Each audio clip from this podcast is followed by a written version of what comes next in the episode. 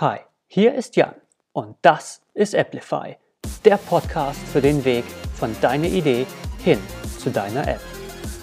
Los geht's!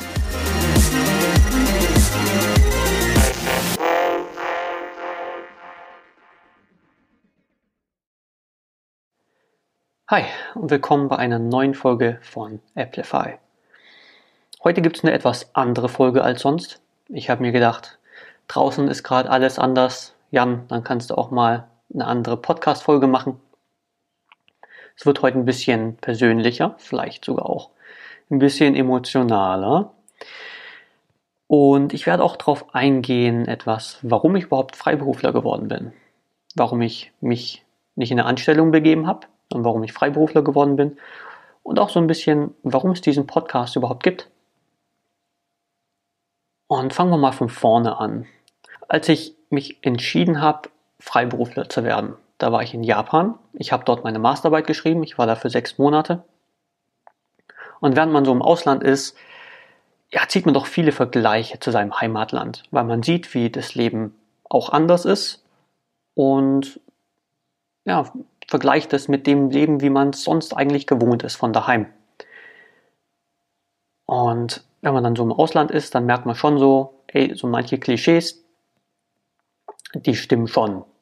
Ja, also, wenn man einen typischen Deutschen vorwirft, pünktlich zu sein, dann äh, zeigt er einem den Vogel, aber wenn man es mal international betrachtet, dann ist da schon einiges dran.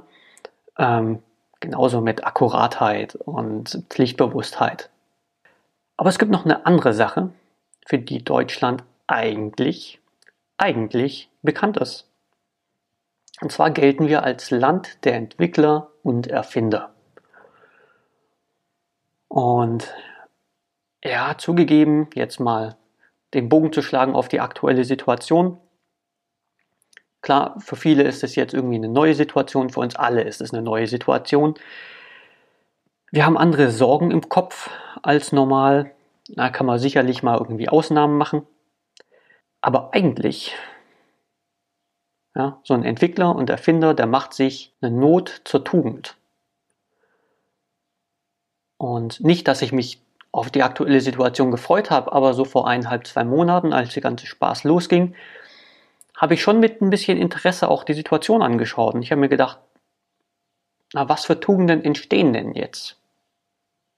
Und ich habe mich schon ein bisschen darauf gefreut, Teil davon zu sein. Weil, naja, auf was will man sich denn sonst gerade freuen? naja, vielleicht, dass irgendwie interessante Sachen wenigstens aus dieser Situation passieren. Und ja, teilweise sieht man, dass sich, dass sich was bewegt. Zum Beispiel in Konzernen bewegt sich gerade eine ganze Menge, weil die nämlich gerade merken, okay, die, ich sage jetzt mal wie, so wie es ist, die Kacke ist am Dampfen und die Rechtsabteilung lässt gerade ein bisschen, ja, gibt gerade ein bisschen nach, einfach weil die Not da ist dass irgendwie ja, eine digitale Produktpalette ausgebaut wird, dass äh, Workflows digitaler gemacht werden. Das ist gerade nötig, das muss gerade passieren, das merkt man, dass es passieren muss. Also sind die Rechtsabteilungen gerade auch, okay, jetzt sind zwar gerade offene Fragen da, aber gut, irgendwas muss ja passieren. Und das ist gut. Aber ich bin nicht für die Konzerne Freiberufler geworden.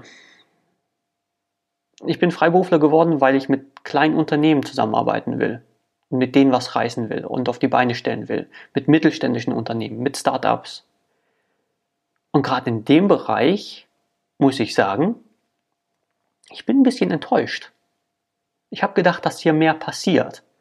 Und während ich mich gerade irgendwie umhöre und mal schaue, was denn so geht, gibt es eine Aussage, auf die ich immer wieder und wieder stoße und die ich langsam nicht mehr hören kann. Und zwar, du Jan, lass mal nach Corona reden. Lass mal nach Corona reden. Okay, wann, wann ist denn dieses nach Corona, bitteschön? Also wenn man es mir sagen könnte, wenn man mir das beantworten könnte, also aus ganz vielen unterschiedlichen Gründen wäre ich da riesig froh drüber. Aber macht diese Aussage überhaupt Sinn? Wir alle wissen, dass kleine Unternehmen, dass der deutsche Mittelstand in Digitalisierung hinterher ist. Das wissen wir. Wir wussten schon lange, dass da irgendwie was, ja, dass sich da was bewegen muss, aber nichts passiert ist. Man hat ja immer gesagt, naja, bisher hat es ja funktioniert. Naja, jetzt aktuell funktioniert es nicht. Surprise. Wäre es gut gewesen, im Nachhinein früher was zu investieren, um ja, was Digitales auf, auf die Schiene zu bekommen, dass jetzt in Zeiten der Kontaktsperre die Nutzer, die Kunden trotzdem Möglichkeit haben, mit eurem Unternehmen, mit deinem Unternehmen zu interagieren, Wert zu bekommen, dass irgendwie Geld fließt.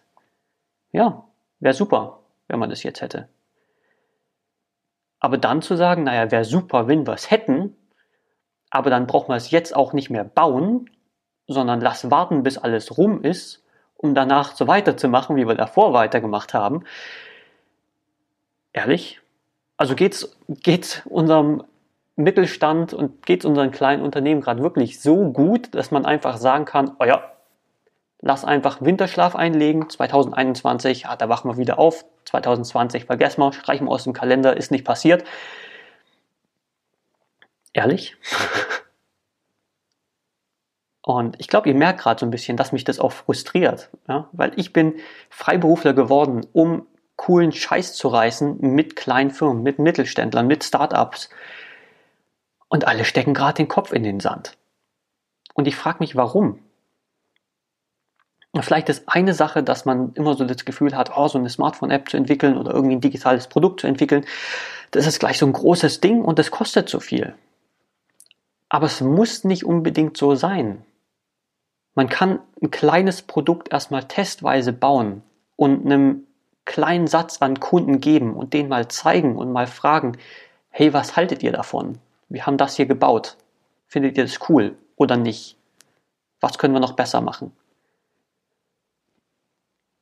Und dann weiß man sehr schnell, ob sich das wirtschaftlich lohnt, das Ding weiterzubauen oder nicht. Und wenn man es weiterbaut, dann weiß man, dass man da wieder Geld reinbekommt, dass sich das rentieren wird. Weil man hat ja vorher getestet. Und wenn man's, wenn man im Test erfährt, okay, dass es nicht funktioniert, dann kann man es entweder anpassen oder man sagt, gut, man lässt sein. Aber dann hat man ja nicht viel Geld investiert, weil es ja nur so ein kleines Produkt war. Und man hat einfach mal alles weggelassen, was nicht dringend nötig ist. Und noch besser, man hat es vielleicht mit einem Freiberufler gemacht oder mit einer Agentur die einem danach nicht auf der Tasche liegt, wie eben ein Angestellter.